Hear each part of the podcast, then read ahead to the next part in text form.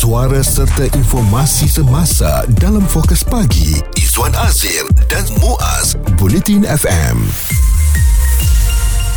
tumpuan kita pada pukul 8 pagi ini adalah mengenai tiga alfabet berikut. DLP atau Dual Language Program program Dui Bahasa yang dilaksanakan di sekolah-sekolah tertentu yang dipersetujui oleh guru besar atau pengetua sekolah serta ibu bapa. Mm-hmm. Ini membezakan iaitu anak-anak yang mahu pengajaran serta pembelajaran mereka dilaksanakan dalam bahasa Inggeris serta anak-anak yang mahu ia dilaksanakan dalam bahasa kebangsaan. Terutamanya untuk subjek matematik dan juga sains ya. Uh, dan kalau kita lihat uh, kapasiti untuk program DLP ini bagi setengah sekolah dia mengikut uh, dari segi kelas itu uh, selalunya tidak sama. Ada setengah sekolah hanya ada dua saja kelas DLP uh-huh. Mhm. dan ada setengah sekolah mempunyai enam kelas DLP, dua Wah. kelas biasa. Hmm. Saya rasa satu mengikut uh, kebolehan uh, murid di sana dan juga yang kedua adalah tenaga pengajar ya menyediakan uh, tenaga pengajar yang sesuai untuk program Dewi Bahasa ini. Tapi baru-baru ini ada pula yang uh, mula mempertikaikan mengenai keberkesan kesanan DLP ni walaupun telah dimulakan sejak 2016 hmm. yang mana dipertikaikan itu kerana didakwa mampu mencipta jurang kaya miskin dalam masyarakat selain tidak menyelesaikan masalah penguasaan bahasa Inggeris dan program yang diperkenalkan pada tahun 2016 itu kini mendapat kritikan beberapa ahli akademik termasuk pensyarah Universiti Kebangsaan Malaysia Dr Anwar Ahmad dalam satu hantaran di laman sosial yang menekankan uh, katanya DLP tidak memberi situasi menang-menang sebaliknya ada sebahagian pelajar yang akan terkorban ini kerana hanya mereka yang mahu pendidikan mereka dilakukan dalam bahasa Inggeris akan terus terkehadapan dan seolah-olah meletakkan sesiapa yang belajar di dalam kelas non DLP mm-hmm. atau bukan menggunakan bahasa Inggeris sebagai mereka yang tercicir dan tidak mengikut standard ataupun trend semasa. Okey dan ada yang mengatakan juga DLP ini tidak uh, mempertambatkan penggunaan bahasa Malaysia kerana ada bahasa Inggeris di situ ya dan uh, anak saya juga uh, masa me- dipilih sama ada nak masuk DLP ataupun tidak uh, memang cikgu ada buat uh, ujian mm-hmm. ya untuk melihat uh, anak-anak ni semasa prasekolah ke darjah 1 adakah mereka ni boleh masuk DLP ataupun tidak dan anak saya tak dapat masuk DLP mm. pada awalnya mungkin ada sedikit kecewa lah kenapa uh, anak kita tak dapat masuk adakah mm. mereka tak layak dan sebagainya cuma cikgu menerangkan uh, bahawa ialah menggunakan bahasa Inggeris untuk matematik dan juga sains ini perlu pemantauan yang berterusan daripada cikgu. Sebab tu tadi saya rasa prof ataupun doktor tadi ada kata yang takut ada yang tercicir. Mm-hmm. Jadi uh, cikgu melihat kebolehan kita apabila mengajar di rumah, ya bukan di sekolah saja di rumah, uh, penggunaan bahasa Inggeris tu harus diteruskan. Takut nanti di sekolah bahasa Inggeris, tapi bila di rumah bila tanya kepada ibu apa, ibu apa tak tahu pun. Oh, tak tahu pun pasal terms ni menyebabkan anak-anak mula hilang rasa suka kepada subjek tersebut. Okey, sekejap lagi kita nak tahu pandangan kita berdua lah eh nak kongsikan Mm-mm. apa take kita tentang DLP ni tapi saya nak kongsikan uh, satu pendapat daripada pengurusi Biro Pembangunan Ummah dan Komuniti Majlis Perundingan Melayu Malaysia iaitu saudara Kamal Syukri Abdullah Sani yang berkata DLP ni sebenarnya hantu pengajaran sains dan matematik dalam bahasa Inggeris PPSMI yang sudah pun dimansuhkan dan tak sepatutnya lagi wujud kerana ia tidak selari dengan dasar pendidikan kebangsaan 1971 dan ia bagaikan suatu trik lah ya ataupun helah untuk terus meneruskan PPSMI ini walaupun telah disepakati bahawa ianya tidak uh, boleh diadakan. Saya nak bagi pandangan saya Muaz. Mm-mm apa yang tak kena dengan bahasa Melayu ni? Betul. tak boleh ke bahasa Melayu terus digunakan ataupun diajar menjadi bahasa pengantar kepada sains dan matematik? Saya fikir tamadun-tamadun hebat di dunia ini juga tidak belajar sains dan matematik dalam bahasa Inggeris. Orang Arab yang mencipta pelbagai ketamadunan um, belajar uh, tentang astrologi bulan dan bintang dalam bahasa Arab. Begitu juga pakar-pakar Jepun mereka mahir dalam bahasa Jepun. Jadi tak perlu perlu sebenarnya program DLP ni untuk membeza-bezakan. Wah, yang anak have-have, anak orang berada yang cakap English kat rumah masukkan kelas khas, anak orang-orang yang duduk pinggir bandar ni yang Hmm. daripada desa dan kampung, engkau orang duduk je lah kelas non DLP. Ya, saya mula-mula ada persepsi tersebut jugalah tapi um, saya berubah juga persepsi itu uh, saban hari uh, mengenai DLP ni mungkin ada yang kata tak mentabatkan bahasa Melayu ataupun bahasa Malaysia tetapi ianya memberikan pilihan kepada anak-anak kita hmm. kepada mereka yang memang fasih ataupun mahir dalam bahasa Inggeris uh, bagi uh, mempertingkatkan ataupun bagi mereka ni suka dengan subjek tersebut uh, meneruskan dengan bahasa Inggeris uh, dan sebaliknya lah untuk yang tak mahir bahasa Inggeris ni pergi kepada bahasa Malaysia.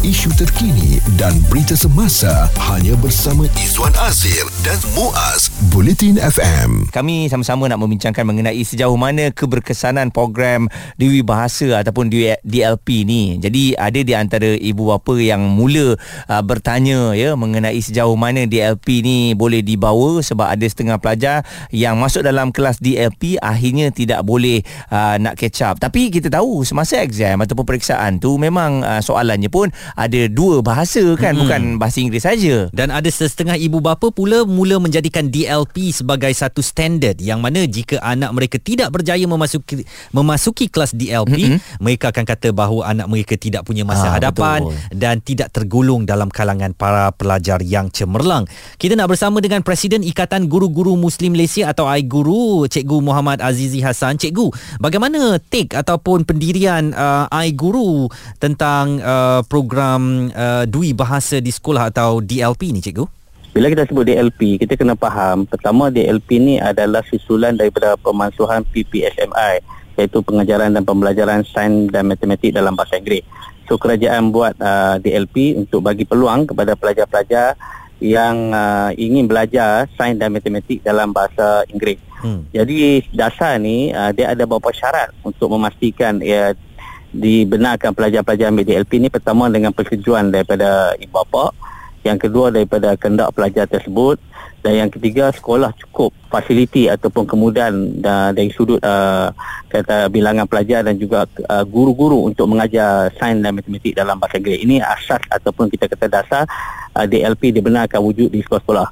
Jadi kita lihat sekarang ni DLP dah dah dah uh, kita kata apa dah berlalu dalam tempoh yang uh, panjang. Mm-hmm. Saya harap uh, pertama sekali kita kena lihat bila kenapa tujuan diwujudkan DLP. Adakah kita nak memastikan budak menguasai sains dan matematik ataupun kita nak pastikan budak menguasai bahasa Inggeris. Ini kena clear tentang perkara tersebut. Hmm. Jadi kalau soalnya untuk kita memastikan sains dan matematik dikuasai oleh pelajar, saya rasa kita belajar dalam bahasa Melayu pun kita boleh kuasai sains dan matematik. Hmm. Adapun kalau kita berhajat untuk pastikan budak menguasai dalam bidang uh, penguasaan bahasa Inggeris, saya rasa usaha yang sewajarnya ataupun semestinya dilakukan oleh pihak KPM ialah memperkasa dan memantapkan pengajaran sains dan matematik dalam bahasa Inggeris. Jadi dalam hal ini kita punya pendirian guru melihat uh, kita merasakan pentingnya bahasa Inggeris itu penting. Yang kedua kita merasakan subjek sains matematik penting untuk uh, memastikan budak menguasai bidang STEM juga.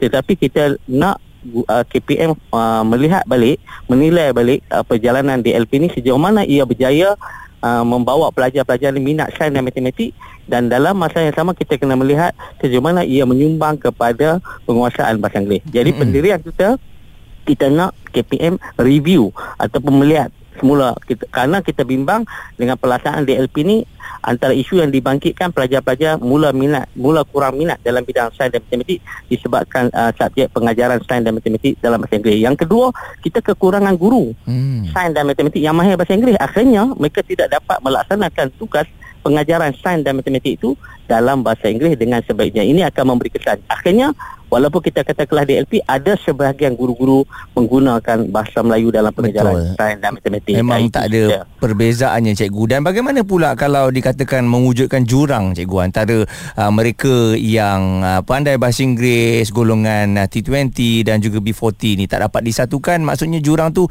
uh, terlalu jauh. Ya betul. Ni antara kesan besar daripada DLP ni kita mewujudkan jurang lah. Jadi seolah-olah DLP ni hanya untuk sekolah-sekolah uh, elit lah kita kata sekolah-sekolah yang berstatus elit, sekolah-sekolah berasrama penuh, sekolah-sekolah bandar, sekolah-sekolah yang mempunyai bapa yang uh, berlatar belakang uh, T20 uh, dan yang anak-anak dia belajar Inggeris. akhirnya dia akan jurang di antara pelajar-pelajar yang berada di luar bandar dan juga di bandar dan juga di sekolah elit dan sekolah bukan elit. Jadi ini kita nampak ada jurang. Jadi uh, kita kena lihat balik uh, pelaksanaan DLP ni dan kita kena wujudkan satu satu mekanisme baru. Bagaimana yang yang dua benda besar yang kita kena tangani ialah pengukuhan bahasa Inggeris di kalangan pelajar. Yang kedua ialah minat pelajar dalam bidang STEM, sains, teknologi, engineering dan uh, matematik ni. Jadi kalau uh, cikgu katakan tadi uh, mahu ia dilihat semula, maknanya ai guru tidak mahu DLP ini dimansuhkan ya?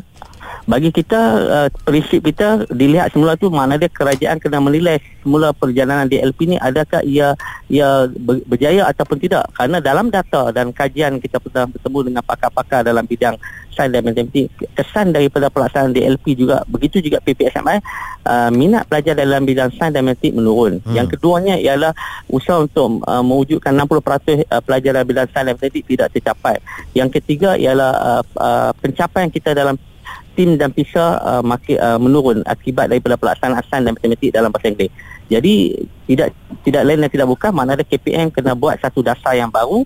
Dasar tu mesti kita lihat pertama sekali pengukuhan bahasa Inggeris di kalangan pelajar, yang kedua penguasaan sains matematik dalam uh, dalam uh, apa dalam da, da, kalangan uh, pelajar-pelajar untuk minat dalam bidang uh, sains dan uh, uh, engineering. Sebab saya nak sebut uh, banyak uh, sebahagian negara-negara maju pun mereka uh, apa mempelajari sains dan matematik pun bukan menggunakan bahasa Inggeris Betul. mereka menggunakan bahasa ibunda mm-hmm. jadi akhirnya mereka berjaya seperti Korea Jepun China dan sebagainya dia kita lihat sini mana dia uh, uh, bahasa ibunda penting untuk mem- memahirkan budak ataupun menyebabkan pelajar-pelajar ini menguasai uh, sains dan matematik. Jadi tidak ada uh, kita kata apa bukti yang kata bila kita belajar sains matematik dalam bahasa Inggeris menunjukkan uh, pelajar-pelajar itu dapat menguasai sains dan matematik. So sains dan matematik ini bagi saya ia memerlukan bahasa ibunda untuk kita faham. Mungkin bagi pelajar-pelajar tentu dia boleh menggunakan bahasa bahasa Inggeris.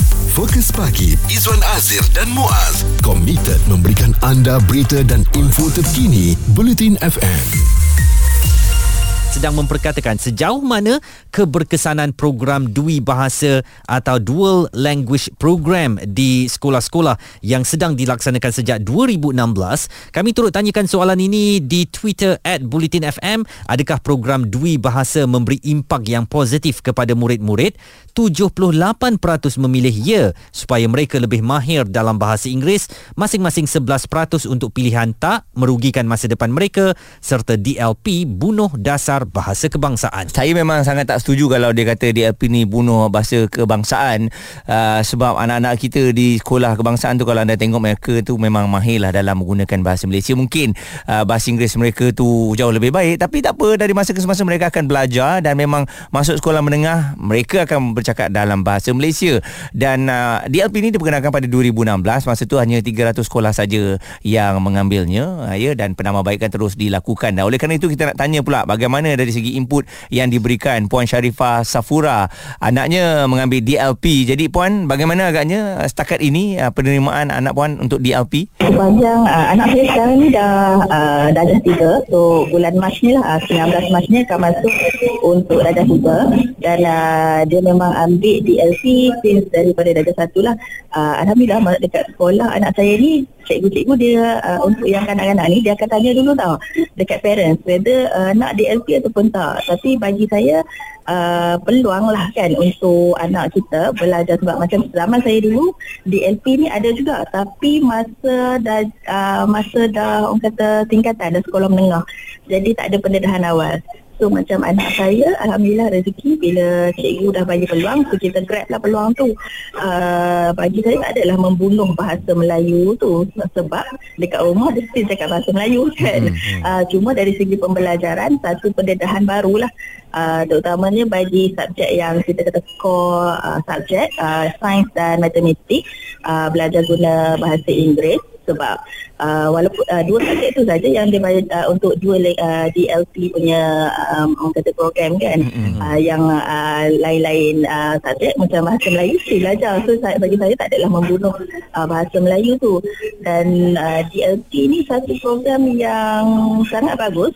Sebab pendedahan di usia yang awal Uh, jadi tak adalah macam bila melangkah masuk macam saya kata zaman saya dulu uh, waktu sekolah menengah. So jadi bila bila apa orang kata uh, macam anak-anak ni bila dia tak dapat pendedahan bila dia dah dapat pendedahan awal dia masuk sekolah uh, yang maksudnya ke, masa sekarang masih di tahap satu bila dia masuk tahap kedua tu dia tahap dua tu dia tak adalah macam orang kata terkejut ke uh, nak orang kata nak nak tangkap tu lambat ke dan sebagainya. So uh, bagi saya DLP ni satu pendedahan yang sangat-sangat bermanfaat untuk anak-anak. Dan kalau buat parents yang kat luar sana kalau rasa macam uh, ragu-ragu was-was kan nak bagi ke tak untuk DLP pro anak join DLP program ni bagi saya uh, bagilah peluang dan pendedahan kepada anak. Sekurang-kurangnya kita boleh tengok dia punya prestasi.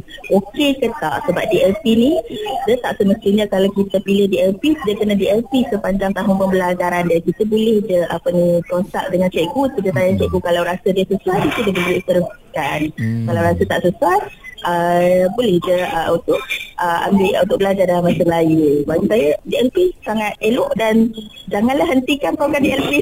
Itu pandangan Puan Sharifah Safura yang mana agak sealiran dengan awak Muaz. Mm-hmm. Saya sedikit berbeza kerana saya merasakan tak ada masalah pun kalau apa sahaja subjek diajar di sekolah-sekolah kita dalam bahasa kebangsaan dan itu sewajarnya Jepun menggunakan bahasa uh, mereka uh, Thailand, China, Korea juga menggunakan bahasa mereka um, tidak perlu menggunakan bahasa Inggeris.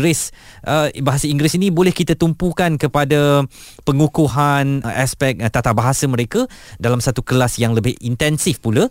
Tetapi keseluruhan daripada sistem persekolahan itu pada saya wajar dilakukan dalam bahasa kebangsaan. Okey dan harus diingat ya DLP ni bukan satu paksaan tetapi ianya satu pilihan. Ha, jadi sebab tu saya merasakan bahawa ianya tak perlu dimansuhkan kerana anak-anak kita memang masih lagi ada pilihan untuk untuk memilih mana satu yang sesuai dengan mereka. Kalau tak sesuai boleh tukar. Jangan uh, risau dan mereka boleh tukar sesama mereka di dalam kelas DLP sama DLP ataupun kalau dah tak boleh DLP nak ke, uh, tukar ke kelas biasa juga dibenarkan. Sebab kita tak nak menyeksa murid-murid ni supaya mereka tertekan pula agar agar mereka nanti tertekan pula kan untuk belajar uh, sains dan juga matematik. Pendapat, komen serta perbincangan fokus pagi Izwan Azir dan Muaz Bulletin FM. Sejauh mana keberkesanan program Dewi Bahasa DLP yang uh, anak-anak kita sekarang ni sedang belajar alhamdulillah tengok kepada kesan yang positif.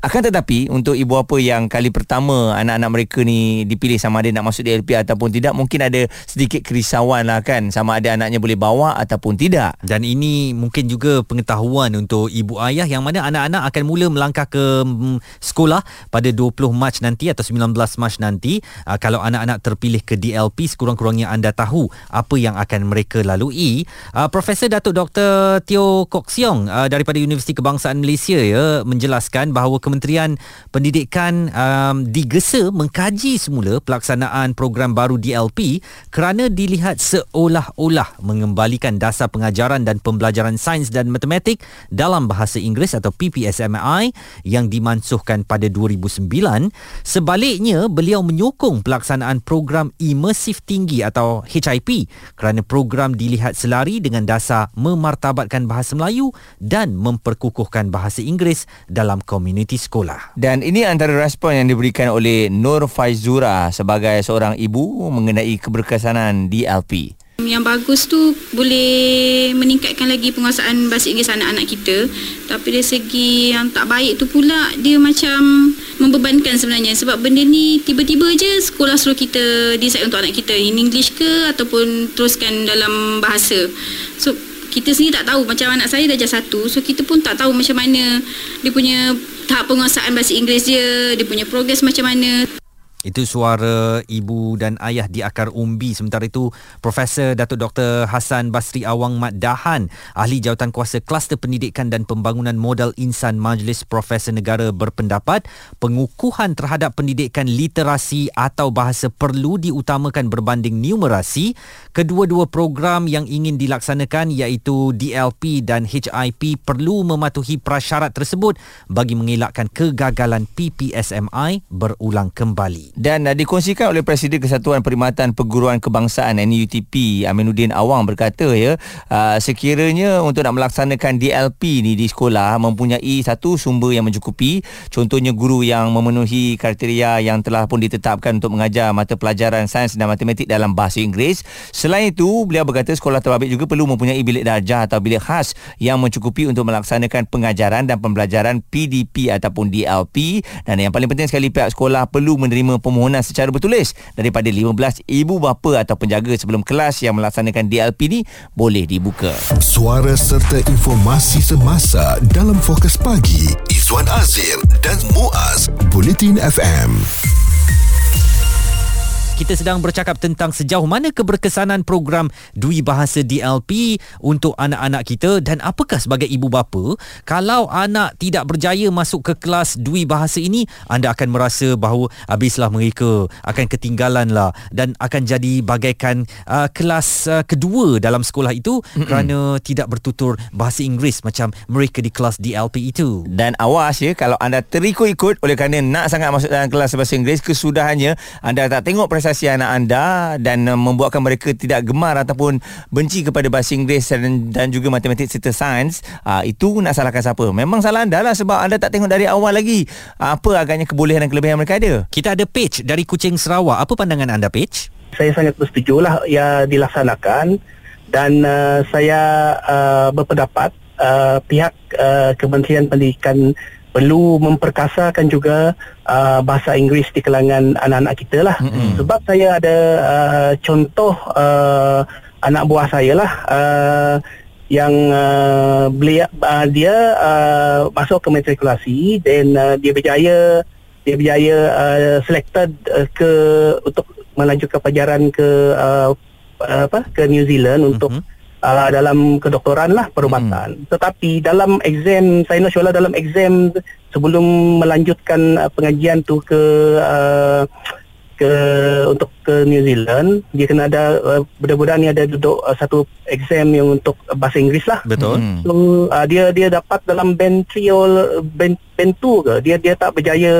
dia tak berjaya dalam dua kali dia ambil dia hmm. tak, tak berjaya uh, melanjutkan da- dalam uh, apa pengajian perubatan yang dia inginkan lah hmm. so di situ kita agak kecewa lah sebab uh, tahap uh, terutamanya di kawasan-kawasan tinggi bandar lah tahap uh, penguasaan bahasa Inggeris kita ni uh, agak agak uh, hmm. agak sedikit kurang lah Betul. jadi uh, jadi saya rasa kita di Malaysia ni kita kena uh, Kementerian Pendidikan perlu tumpukan uh, penguasaan dalam bahasa Inggeris dan uh, sains dan matematik ni pun uh, contoh dalam uh, DLP pun penting untuk uh, anak-anak kita untuk uh, mengasah lagi kemahiran bahasa Inggeris terutama dalam bidang sains dan matematik yang banyak digunakan dalam uh, bidang-bidang kerjaya yang profesional Baik. dan mm-hmm. untuk meningkatkan lagi uh, apa uh, masa depan mereka lah dalam kerjaya sebab, sebab dalam bidang perubatan dalam bidang engineering semuanya tidak dapat dinafikan uh, realitinya lah sekarang walaupun uh, banyak pendapat yang negara Jepun negara Korea menggunakan uh, apa dah bahasa ibu dia, dia. Ah, hmm. betul betul tapi kita secara asasnya daripada zaman dulu contoh-contoh uh, orang Indonesia kita memang berasaskan dalam bahasa Inggeris untuk yeah. uh, lebih kepada bidang-bidang profesional yang memang uh, itulah jadi dan satu lagi untuk uh, untuk uh, kadang-kadang kita anak-anak kita di universiti pun kadang-kadang penguasaan bahasa Inggeris mereka pun kurang dalam uh, dalam anak-anak kita di universiti. Jadi pandangan yang saya yakin ya uh, ianya akan kita hadapi juga dan uh, saya sebenarnya memang bersetuju sangat di LP ni sebab saya dibesarkan di kalangan uh, masyarakat Melayu Melayu saja ya Izwan eh. Hmm. uh, di pinggir bandar juga. Uh, ini ya yang akan berlaku sebab penguasaan bahasa Inggeris tu tak dapat dilaksanakan. Hmm. saya tak salahkan cikgu-cikgu sebab cikgu-cikgu memang mengajar sebaik mungkin. Cuma persekitaran kita waktu itu tidak dibesarkan dengan mereka yang bertutur dalam bahasa Inggeris. Jadi bila DLP ni dah ada untuk membanyakkan lagi kita bercakap ataupun bertutur dalam bahasa Inggeris satu benda yang harus dipuji dan harus diingat. Sebenarnya ini bukan paksaan. Ini adalah pilihan. Dan ibu bapa kena ambil tahu mengenai anak-anak anda. Jangan terikut-ikut oh dia ambil bahasa Inggeris Kita pun kena hantar anak kita bahasa Inggeris Nanti dia pandai-pandai sendiri belajar Tanpa pemantauan daripada kita Di media sosial, uh, Shazlah menulis di Twitter nak masukkan anak di sekolah kebangsaan saya berjaya sebab sekolah kluster which is ada DLP KPM. Tapi itulah kalau dah satu kelas pun 40 orang pelajar macam mana dia tulis ya.